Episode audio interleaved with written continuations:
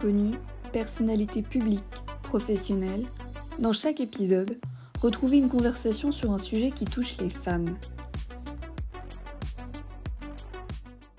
C'est dans les années 20 que le terme phallocentrisme fait son apparition. Notion psychanalytique, ce terme désigne la centration du phallus dans la masculinité.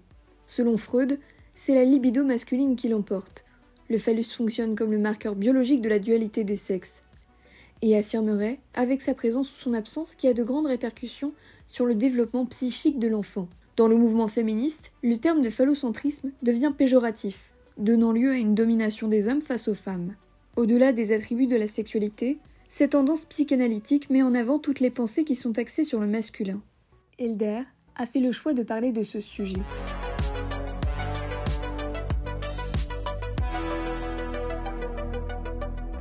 Du coup, moi, c'est Hélder Mendes. J'ai 37 ans. Je sais que je ne les fais pas. C'est vrai. Je suis à ESH dans un collège. Et à côté, je fais pas mal de choses. Je fais du théâtre dans une association qui s'appelle Steel Kidding. Et je fais aussi de la radio sur Radio Campus Rouen.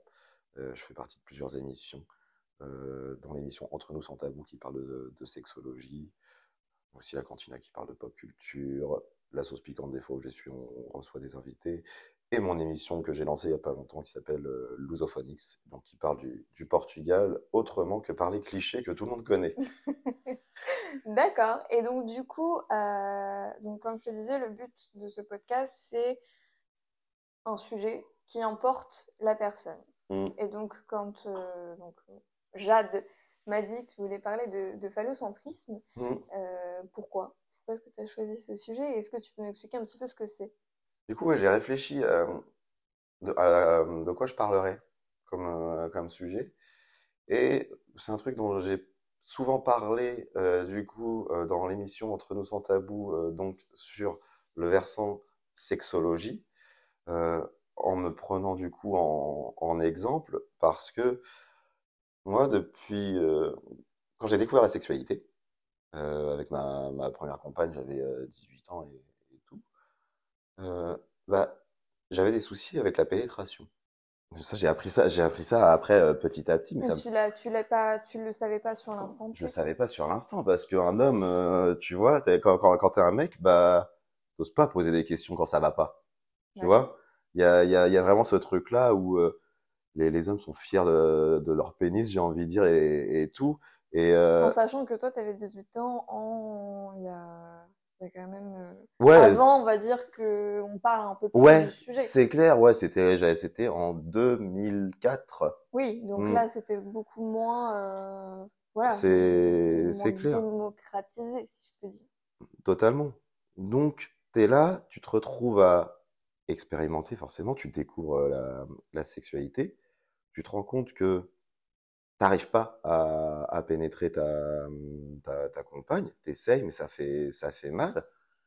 Et en fait, la première chose que je me dis, c'est, c'est normal.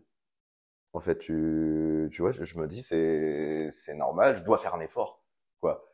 Les autres, ils en parlent pas et tout, donc ça veut dire que c'est normal et que du coup, je dois faire un effort pour y arriver. Parce que dans ta tête, c'est obligatoire. Ouais, tu vois, il y avait ce sens-là au départ. Attention, dans le sens où ça doit être obligatoire.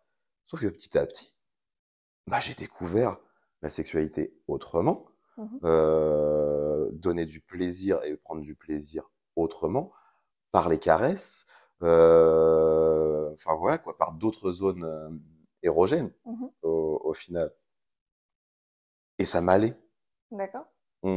Finalement, ça m'allait complètement. Parce que du coup, le phallocentrisme, si je me trompe pas, on est à la fois sur le côté sexualité, mais c'est aussi une tendance psychanalytique. Ouais, on est vraiment là-dessus. C'est aussi une tendance psychanalytique parce que j'ai envie de dire, ça date pas que de ce moment-là où j'ai découvert ma sexualité. J'ai toujours eu du mal en fait avec ce phallocentrisme des hommes, et pourtant je viens d'une banlieue. Et tout, mais ça aussi en banlieue, quoi que ce soit, t'es dans le paraître, tu vois, où faut se montrer. Tu prends les personnes individuellement, au final tu te rends compte que c'est c'est des personnes plus saines que ce qu'on peut penser. Mmh. Tu vois, j'ai un bouquin chez moi qui s'appelle le syndrome de la... Attends. C'est le syndrome de la virilité ? Ouais, je ne sais plus comment il s'appelle le bouquin et à quel point les femmes en sont victimes, mais les hommes aussi, au final. On leur fait croire que il faut être viril, il faut être fort, tu vois.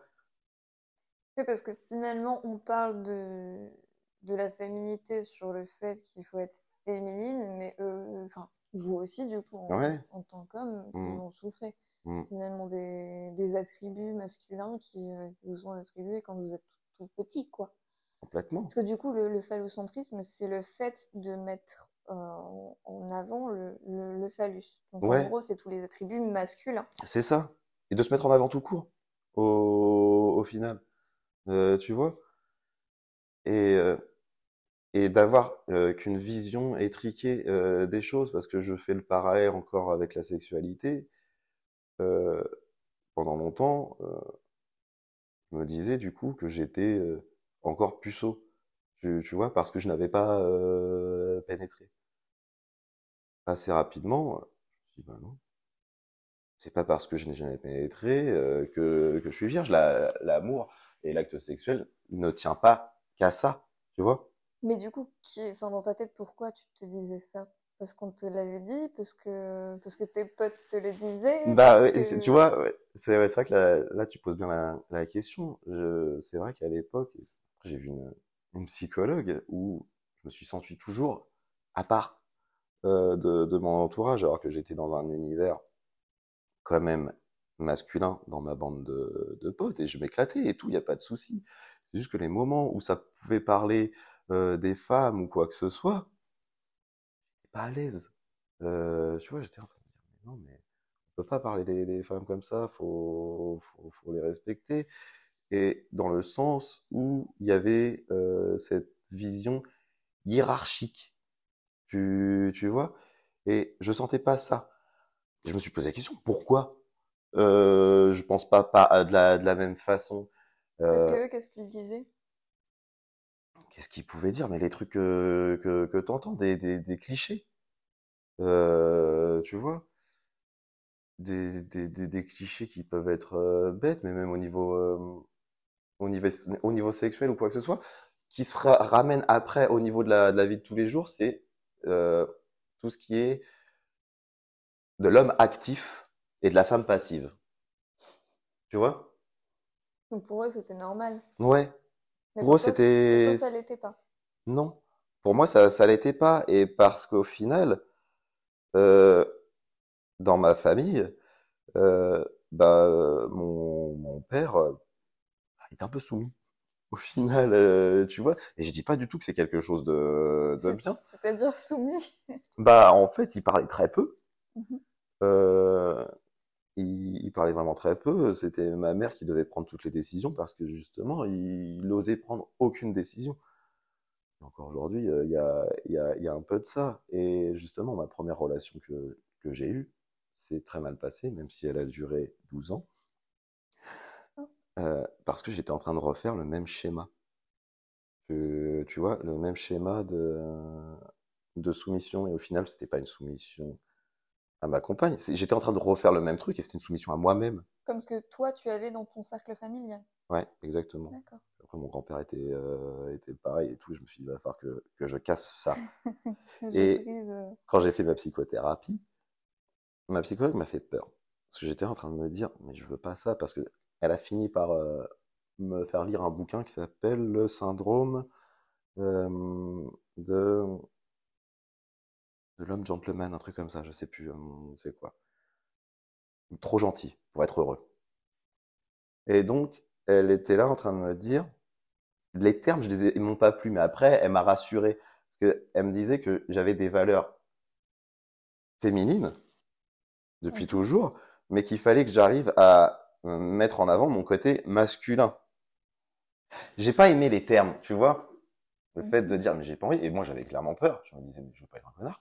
Oui, après, c'est ça le problème. Le problème que je peux avoir aussi, c'est que je peux avoir un côté très misanthrope des fois qu'il faut que je soigne aussi, quand même. Elle m'a rassuré en disant, mais non, mais c'est les termes qui vous font peur, mais On a tous du masculin et du féminin. Il faudrait juste changer le terme, les termes au final. Mais c'est une manière de dire que j'étais là, je me la fermais tout le temps. Alors que j'avais mes valeurs au fond. Et c'était juste de pouvoir m'affirmer. Et du coup, pour elle, se taire et ne rien dire, c'est des valeurs féminines. J'ai du mal avec le fait que l'on mette des termes féminins et masculins parce que ça cloisonne encore. Mm. Tu vois, on va dire que genrer des manières d'être, quoi. C'est ça. Mm. Ça serait genrer des manières d'être. Ce qui fait que je me sens pas à ma place parce que je me dis, mais purée, tout ce que je fais de mon parcours, de comment je ressens, de ma sensibilité et tout, bah, tout est genré vers le féminin. Mm. Tu vois, le boulot que je fais, à ESH, accompagner des élèves en situation de handicap, c'est un métier où c'est essentiellement des femmes. Classifier finalement des choses qui ne devraient pas être classifiées parce qu'il n'y a pas raison d'être. Complètement. Mm. C'est ça.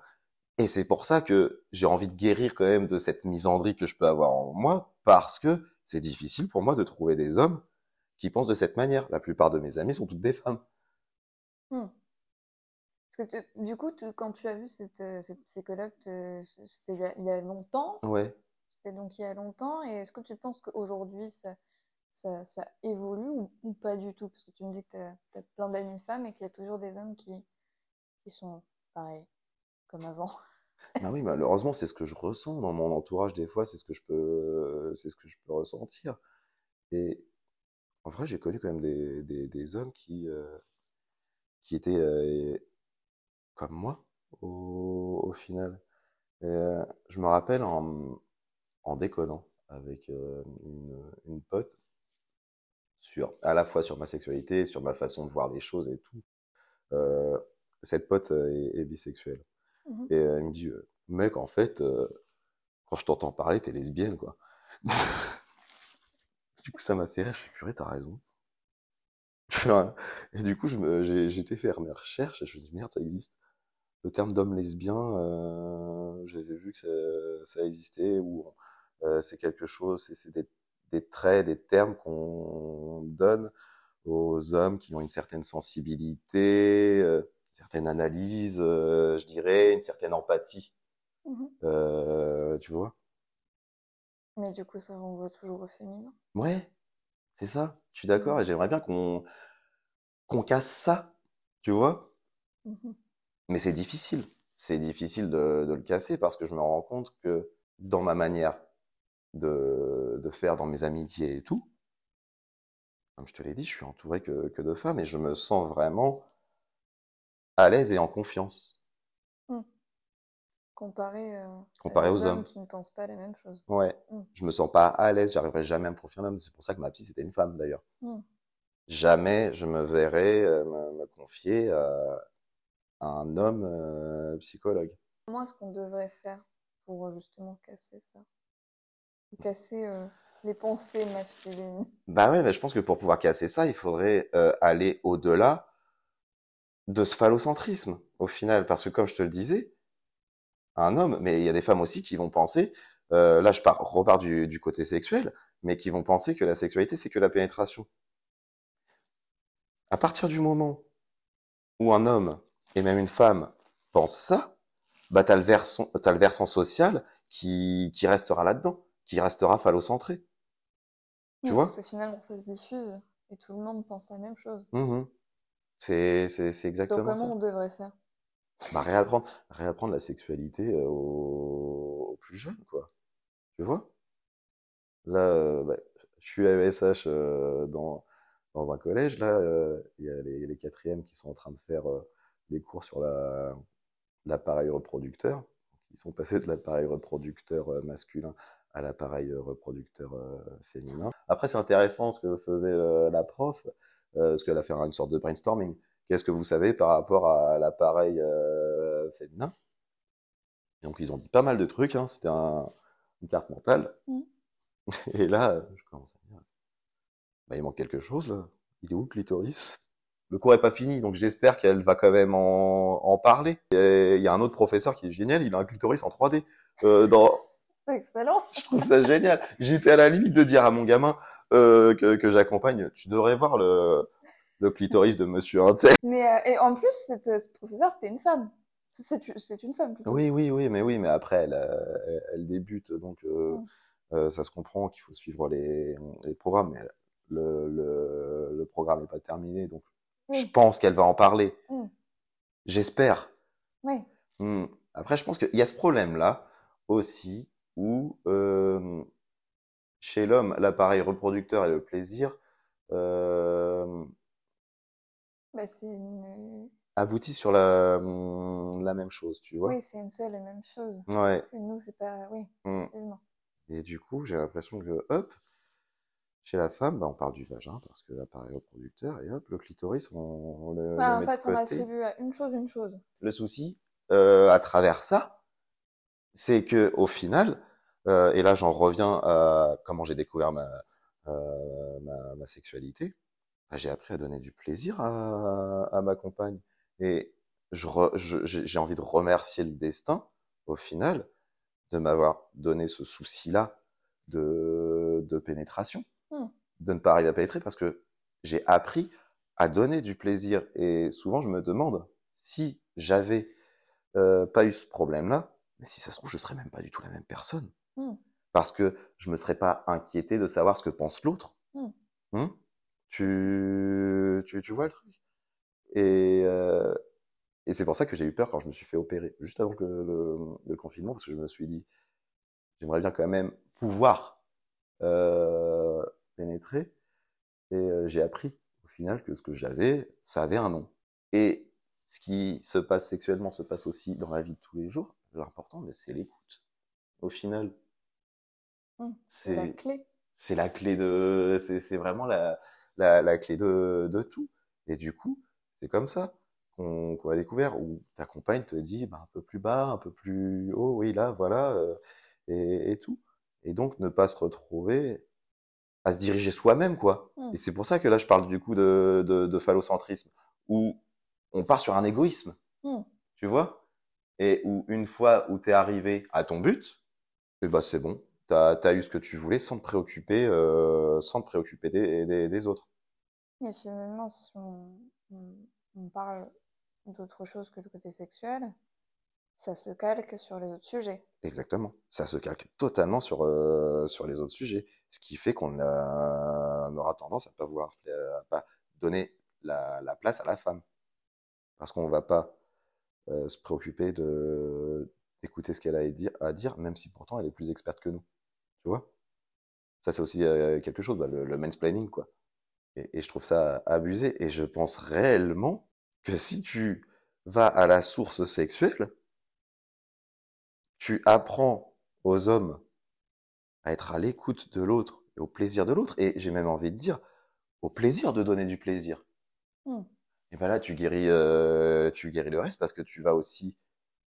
Parce qu'on a tous une part d'égoïsme, forcément. Hein. Mais il faut en fait apprendre... à avoir du plaisir, à écouter l'autre, tu vois, à ce qu'ils se sentent bien. Mais c'est vrai qu'il y a eu récemment une question qui s'est posée de est-ce qu'il faudrait apprendre ce genre de choses, plus ou moins dans les détails, à des enfants. Bon, de base, c'est au collège, mais est-ce qu'il ne faudrait pas commencer plus jeune? Oui. Toi, t'en penses quoi de ça? Je pense clairement que oui. Et je pense qu'il faut casser les schémas qu'il peut y avoir des petits qui peuvent se mettre en place, parce que tout petit, tu les as pas, ces schémas-là. J'ai envie de dire, quand tu es tout petit, tu te préoccupes pas de savoir si c'est une femme, si c'est l'égal. C'est vraiment ton égal. Et là, je pense, je vais faire un autre parallèle. Parce que comme je t'ai dit, je venais de banlieue, et du coup, bah, moi, j'étais avec plein de comme moi, qui suis portugais. J'avais mon meilleur pote était sénégalais, j'avais des Marocains et tout. Et j'étais en maternelle. Et souvent, ce que je m'amuse à me dire, c'est que je savais pas qu'il était noir. Tu vois? C'est en grandissant que, en voyant la société autour, que j'ai appris que merde, mais en fait, t'es noir. tu vois le truc. Et au final, c'est pareil pour les femmes et les hommes. Oui, c'est des normes sociales que la société se... Parce que... Et là, je remonte encore loin dans mes souvenirs, c'est des flashs, mais quand je suis arrivé en maternelle, apparemment, tu vois, il y avait des jouets, un peu partout. Donc, moi, j'ai été jouer avec la dinette.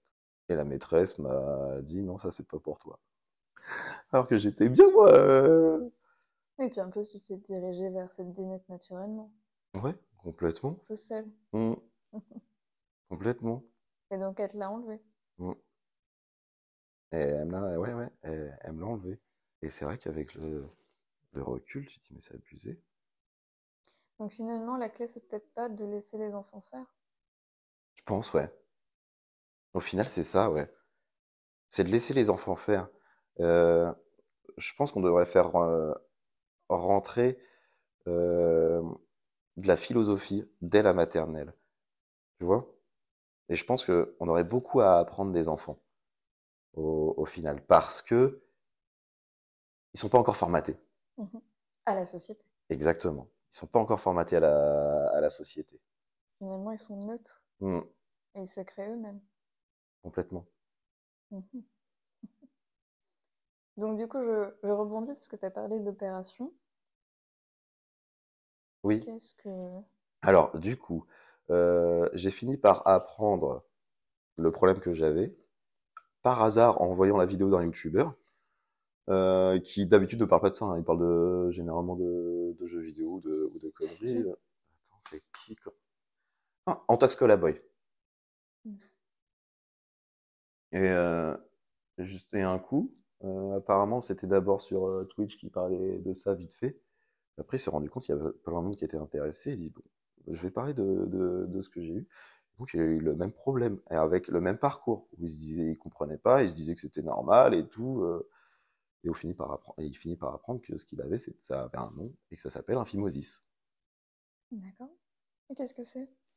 Et donc, le phimosis, c'est quand tu as ton prépuce qui comprime ton gland au final. Ce qui fait que quand tu décalotes, c'est douloureux. Et moi, du coup, j'avais ça quand gamin et tout. Je décalotais pas parce que ça me faisait beaucoup trop mal. Et là encore, gamin, je me disais que c'était normal, tu vois, parce qu'on parle pas de ça. Déjà, des gamins, t'oses pas parler de ta douleur au pénis parce que t'es un homme, tu dois pas avoir mal, tu vois. Tu ne dois pas avoir d'émotion. Tu dois pas avoir d'émotion. Donc, tu prends sur toi. Voilà, donc tu prends sur toi, c'est normal. Donc imagine le jour où ma mère, quand même, s'inquiétait de ça. On va voir le médecin de famille. Je m'en rappellerai toujours. Hein. Et le médecin, pour vérifier, du coup, il a vérifié. Il n'a pas été de main morte. Hein. Boum. Il a décaloté. Et moi, j'ai eu mal, mais je n'ai rien dit. J'ai souffert en silence. J'ai fait une tête, j'étais là, personne l'a vu, hein. La tête que j'ai fait, mais j'ai fait... Enfin, là, on le voit pas, évidemment, mais j'ai vraiment souffert en silence parce que je me disais, encore une fois, c'est normal. C'est normal. Tous les garçons, ils doivent vivre ça. Et donc, le médecin, il a vu que t'as... Bah, je lui ai pas dit que moi, j'avais mal. Et du coup, il a dit... Tu as quand même fait une sale tête. Hein, j'ai fait une sale tête, mais je me suis caché pour faire ma sale tête. Tu vois? J'ai fait vraiment comme ça, j'ai tourné la tête comme ça. Tu sais, comme quand tu vas faire une prise de sang et que t'as pas envie de voir. Bah, j'ai fait ça comme ça, j'ai tourné la tête. Mm. Et donc, non, il a rien vu. Et donc, il a dit non, c'est bon, il n'y a pas de souci d'hygiène, ça le fait. C'est pas grave. Donc, c'est aussi de ma faute, d'une certaine manière. Enfin, de ma faute ou de la faute de la société. C'est pas de ta faute directement. Voilà, parce que je n'osais pas dire que j'avais mal, parce que pour moi, c'était totalement normal. Et donc, du coup, tu es resté comme ça jusqu'à quand? Avant le Covid. Donc, je n'ai pas fait de pénétration jusqu'à mes 30... Attends, c'était combien de temps? 35 ans, quoi. C'était il y a... Moi, je sais plus, il y a 3 ans. Ouais, voilà. Moi, voilà, c'était jusqu'à mes 35 ans, j'ai pas fait de pénétration. J'ai déjà essayé, mais jamais. Donc, jusqu'à ce que tu vois ces vidéos sur YouTube. Exactement. Où là, je me suis rendu compte de ce qu'il y avait. Après, j'ai quand même mis du temps à me dire que j'allais faire l'opération. Et là, la raison, elle est encore... Et donc, il existe une opération pour... Bah, c'est simple. En fait, l'opération, bah, je me suis fait circoncire. D'accord. D'ailleurs, à savoir que je me suis fait circoncire, du coup. Enfin, j'ai été voir une médecin qui, après, m'a emmené vers un urologue. D'ailleurs, est-ce que... Parce que c'est vrai que c'est pas la même chose, mais la ligature des trompes, il y a toujours les médecins qui sont très réticents. Est-ce que toi, tu as eu... Alors, des médecins réticents? Non, la médecine n'était pas réticente, mais l'urologue, du coup, là, on va pas être sur un plan féminin, mais on va être sur un plan religieux. Et j'ai trouvé ça hallucinant. C'est-à-dire que l'urologue m'a fait comprendre, je vous donne une pommade que vous allez mettre pendant 6 mois. Et clairement, il m'a dit, il y a 1% de chance que ça marche, mais je suis obligé. De vous la donner avant de pouvoir faire l'opération. Parce que si je vous fais faire l'opération là, bah, ça ne sera pas remboursé par la Sécu parce que ça sera considéré comme une circoncision religieuse. Mais du coup, j'ai dû attendre 6 mois, me mettre la pommade.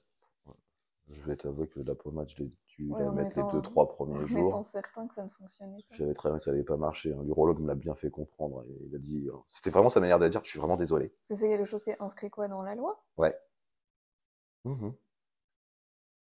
C'est pas remboursé par la Sécu.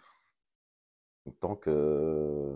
En gros, tant que tu prouves qu'il n'y a pas de connotation religieuse... C'est ça. À la demande.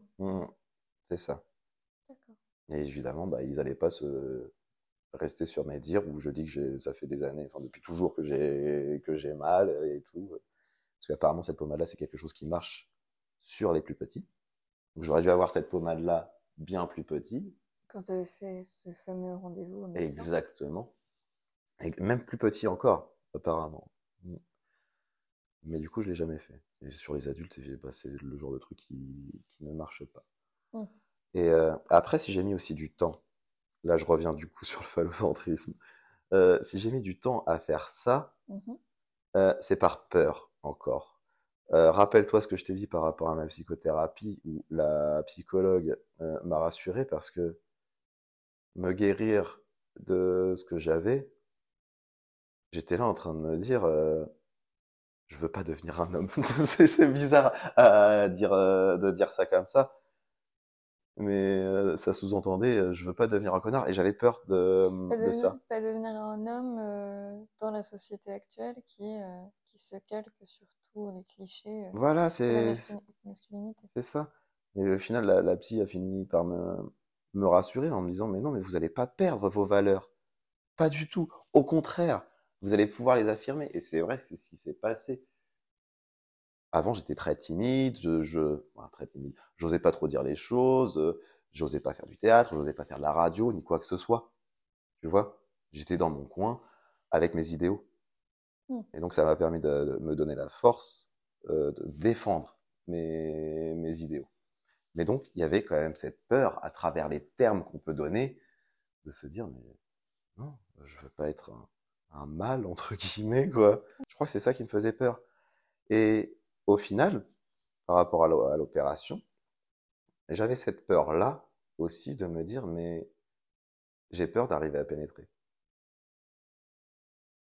Parce que j'ai peur, au final, de prendre trop de plaisir et d'oublier le plaisir de l'autre. Et donc d'oublier tout ce que tu avais complètement appris avant.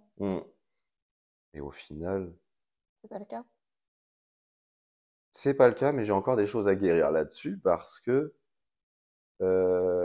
par exemple, j'ai réussi maintenant, et évidemment, même si ça a mis du temps, parce que je n'arrive pas en fait à éjaculer à l'intérieur de la personne. J'aurais l'impression de la souiller. C'est complètement dingue. Ouais.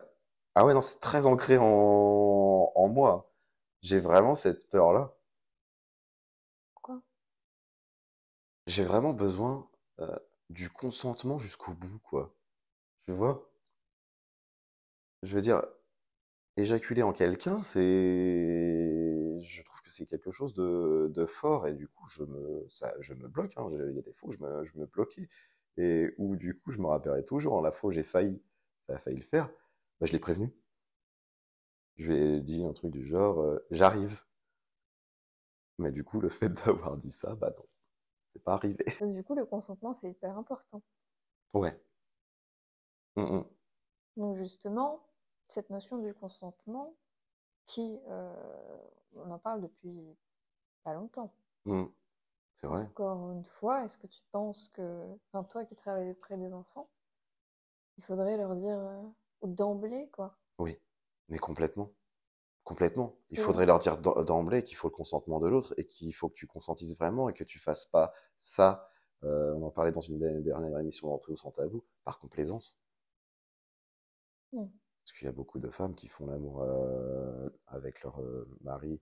L'exemple que donnait Franck d'Entre nous sans tabou, par rapport à des passions qu'il peut avoir, c'est le mari qui fait l'amour à sa femme le matin, et pendant des années, et la femme qui en fait n'a jamais eu envie, mais elle le fait par complaisance, parce que sinon après il va être ronchon et tout. Par obligation. Ouais.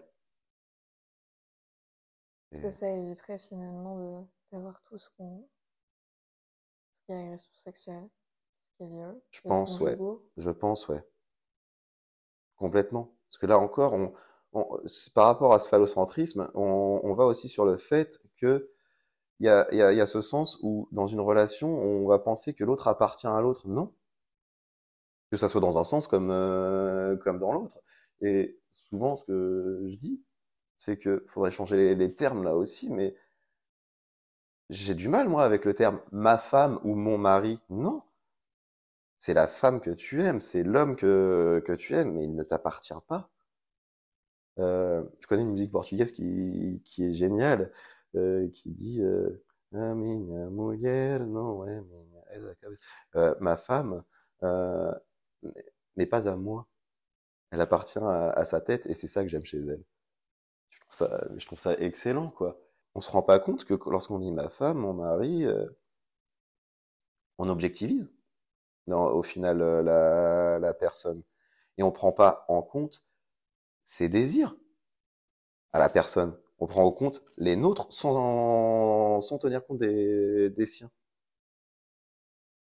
Et c'est pour ça que le phallocentrisme aussi peut être chez certaines femmes, au final. Tu vois? Dans quel sens? Dans le sens où, justement, où elles vont trouver ça normal. Elles vont se cacher derrière ça, tu vois? Et pareil, là, je reviens encore sur autre chose, un autre passage de ma vie. C'est une des compagnes que j'ai eues, je me suis fait quitter. J'étais pas bien du tout, j'en parlais et tout. Et il y avait quelqu'un qui m'avait dit un terme qui ne m'a pas plu du tout. Qui m'a dit, tu devrais essayer de la reconquérir. Je dis, mais non. C'est pas une conquête. C'est clairement pas une conquête. Et si elle a décidé qu'on se quitte et tout, elle a le droit. Ok, je souffre et tout, mais c'est son droit le plus ultime. Évidemment, après, tu peux discuter de qu'est-ce qui n'allait pas, d'essayer de voir s'il y a moyen de faire ci ou quoi que ce soit. Mais si la personne, elle l'a décidé, bah, tu souffres, évidemment, tu as le droit de souffrir et de dire aussi à l'autre personne que tu souffres, mais d'accepter son choix et de ne pas l'obliger à revenir, parce que je trouverais ça malsain. Et souvent, c'est ce que je me dis. En fait, un enfant, pour éduquer un enfant au consentement, il faut lui apprendre que fais pas aux autres ce que tu n'as pas envie qu'on te fasse. Dans les dessins animés, notamment, on va pas citer... Le grand groupe qui fait des dessins animés sur tout ce qui est Princesse & Co. Est-ce que tu penses pas qu'il faudrait aussi changer ça pour que ça ait un impact? Ah mais complètement. Enfin, ça commence un tout petit peu, très légèrement, mais du coup, ce qu'ils voient à la télé ou sur leurs ordinateurs maintenant, ça a un impact sur leur éducation. Mais oui. Quand bien oui, ça a un total impact sur leur éducation. Et je trouve que, au-delà même, finalement, des relations hommes-femmes, je trouve qu'il y a certains dessins animés aujourd'hui qui ont un impact sur l'égoïsme tout court. Tu vois? T'as un exemple? Ouais. Je crois que c'était sur Netflix, je me suis dit, tiens, il y a là de trop. J'ai regardé ça, je me suis dit, mais c'est horrible. C'est un gamin capricieux. C'est l'enfant roi, quoi. Tu vois? Qui veut absolument, qu'il faut absolument que ses parents lui cèdent tout. Ah, je te jure, j'étais énervé. J'étais en train d'insulter l'âne trop devant la télé. Mais quel connard! Et le souci, tu vois, il est là, au final. Et là encore, on est sur du phallocentrisme. Tu vois, c'est le phallocentrisme, c'est penser qu'à soi. Et malheureusement, dans la société, aujourd'hui, on est vers cet individualisme. J'ai rien contre l'individualité, elle est importante, l'individualité, clairement. Mais si elle est centrée trop sur soi, ben on laisse pas de place aux autres. Et en fait, il y a que des bulles entre elles qui ne se comprennent plus. Tu vois? Tu sens ça, hein, à l'école, malgré les petites réformes qui essayent de faire en sorte que les notations changent ou quoi que ce soit, mais il y a toujours la compétition. Ils vont toujours là être en train de se comparer. Oui, qui est le meilleur même. Complètement. Moi, j'aimerais bien qu'à terme, on soit sur une vision horizontale. C'est-à-dire, comment? Bah, où c'est le groupe, au final, qui se sent responsable du groupe. Ou les... Donc, il y a une sorte d'empathie générale. Exactement. Entre eux. Ou justement, ceux qui ont moins de difficultés permettent à ceux qui ont plus de difficultés à se hisser vers le haut, comme une équipe. Tu vois? Voir ça comme une équipe, et pas plusieurs petites équipes de 1. Parce que le problème, il est là dans l'éducation nationale. C'est le fait que chaque gamin, c'est une équipe de foot. Tu vois, je vais comparer ça au foot. En gros, une classe, c'est un championnat de foot où chaque élève est une équipe de foot avec un classement à la fin. Là où au final, ça devrait être toute la classe qui est l'équipe de foot. Pour faire porter toute la classe. Parce que, du coup, tu le vois au quotidien. Est-ce que tu vois des enfants qui... auraient peut-être des idéaux différents des autres? En vrai, ça évolue quand même. Il y a certains enfants, justement, qui évoluent à ce niveau-là, qui ont une certaine forme d'empathie. Mais tant que le système fait que tu te retrouves dans des classes surchargées, le prof, il pourra rien faire, malheureusement. Le truc, il est là. Les gamins, ils vont tout faire pour montrer qu'ils existent. Ça aussi, c'est une cause à effet de harcèlement scolaire et compagnie. Complètement. Complètement. Quelqu'un qui harcèle, au final, c'est quelqu'un qui demande qu'à exister d'une mauvaise manière, tu vois. Donc de la domination, on revient toujours au même. Complètement. Et il faut essayer du coup de lui montrer qu'il y a d'autres façons de faire pour exister. Valoriser ce qu'il peut faire de bien, sans forcément survaloriser. Ça après, c'est un autre risque, mais l'empathie, ça s'apprend. Il y en a qui ont tendance à penser que c'est quelque chose d'inné. Non. L'empathie, clairement, ça s'apprend. C'est aussi dès là qu'on enseigne au final l'empathie. Mais ouais, non, c'est pas dans des classes surchargées où même les professeurs ne s'y retrouvent plus. Et au final, les élèves qui sont oubliés, quand ils pensent, c'est ceux qui sont au milieu. T'es premier de la classe et tout, t'es le chouchou, quoi que ce soit, t'es valorisé. T'es le dernier de la classe ou quoi que ce soit, t'es valorisé d'une autre manière. Quand t'étais premier de la classe, t'étais plus harcelé par ceux qui ne l'étaient pas. t'étais pas forcément mis en avant. Après, moi, j'ai... Ouais, je vois ce que tu veux dire. C'est marrant, j'use...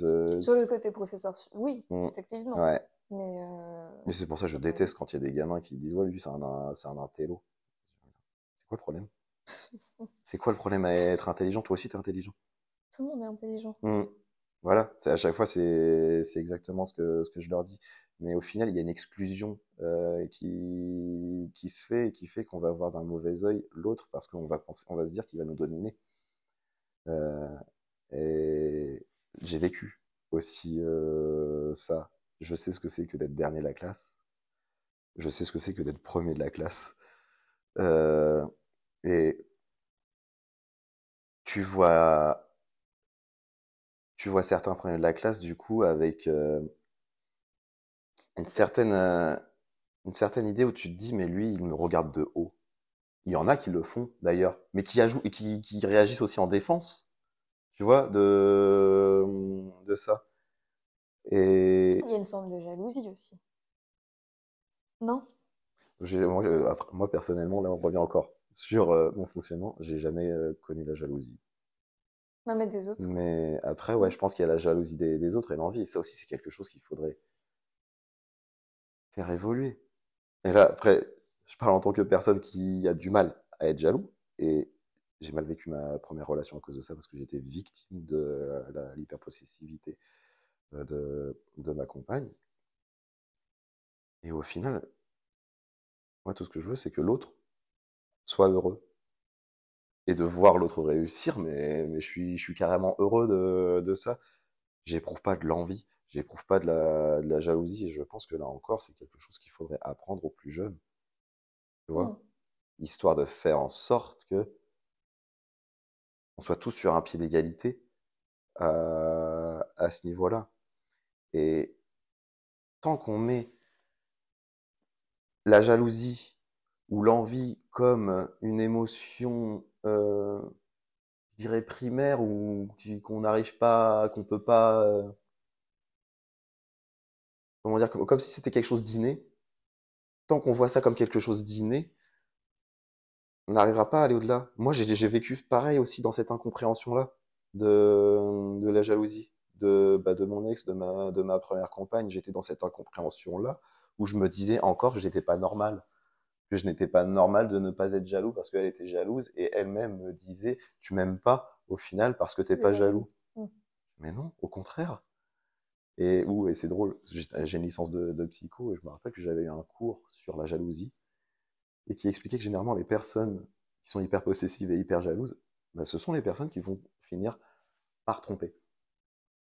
Et c'est ce qui s'est passé au final parce que la personne projette ses propres peurs, ses propres envies, en peur quoi, que l'autre fasse pareil, parce qu'elle se dit si moi je ressens ça, bah l'autre aussi. Et du coup, bah, quand elle m'a appris qu'elle était tombée amoureuse de quelqu'un d'autre, mais qu'elle était aussi amoureuse de moi, bah, ça m'a libéré, ça m'a fait du bien. Ah ouais, chaque fois que je dis ça à certaines personnes, ils sont là quoi ? Bah ouais, ça m'a fait complètement du bien qu'elle me dise ça. Parce que on revient sur l'aspect possessivité, phallocentrisme. J'étais en train de me dire, elle ne dépend pas de moi et je ne dépends pas d'elle. Tu vois ? Tu ne m'avais pas possédé. Exactement. Donc c'est pour ça que tu étais heureux de ça. Ouais, complètement. Et qu'elle me le dise et tout. Bon, après, par la suite, ça a été plus compliqué parce que on était rentré en relation polyamoureuse, mais ça allait plus dans son sens que dans le mien. Donc elle continuait à être hyper jalouse et tout, donc forcément c'était complexe parce que ça m'empêchait de prendre mon envol au final. Même si d'une certaine manière elle m'avait donné des ailes, mais qu'elle m'avait mis en laisse, et du coup c'était donc, j'ai coupé la laisse, et je lui en ai beaucoup voulu au premier abord, mais faut pas oublier que bah, maintenant je suis il a fallu 1 an avant qu'on enterre la hache de guerre, mais je m'entends bien avec elle, et quand tu as des problématiques de couple comme ça, et là encore, on va encore sur du phallocentrisme où on est sur une vision verticale où il y a un coupable et une victime. Non. Non. Pour moi, il y a deux coupables et deux victimes en même temps. Mmh. Et la situation dans laquelle j'ai été dans ma première relation, j'en suis victime, d'accord, mais j'en suis aussi coupable. Tu vois? Encore une fois, c'est cette équipe, le fait d'être un tout, quoi. Exactement.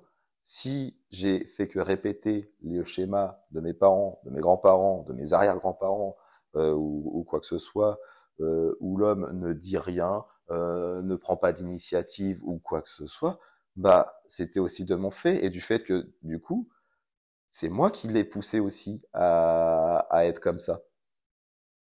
Mmh. Tu vois? Et donc là encore le problème il est au niveau du dialogue. Importance du dialogue et de l'écoute. Qu'est-ce que tu dirais à un enfant mmh. qui actuellement aurait peut-être les mêmes idéaux que toi mais qui n'oserait pas, qui n'ose pas d'oser, de ne pas avoir peur d'en parler, de ne pas avoir peur de se sentir seul, parce qu'il se rendra compte qu'il n'est pas seul, au final, et même s'il se sent seul et qu'il se rend toujours compte qu'il est seul, d'assumer, clairement, d'assumer qui il est, d'assumer ses idéaux. Merci beaucoup. De rien.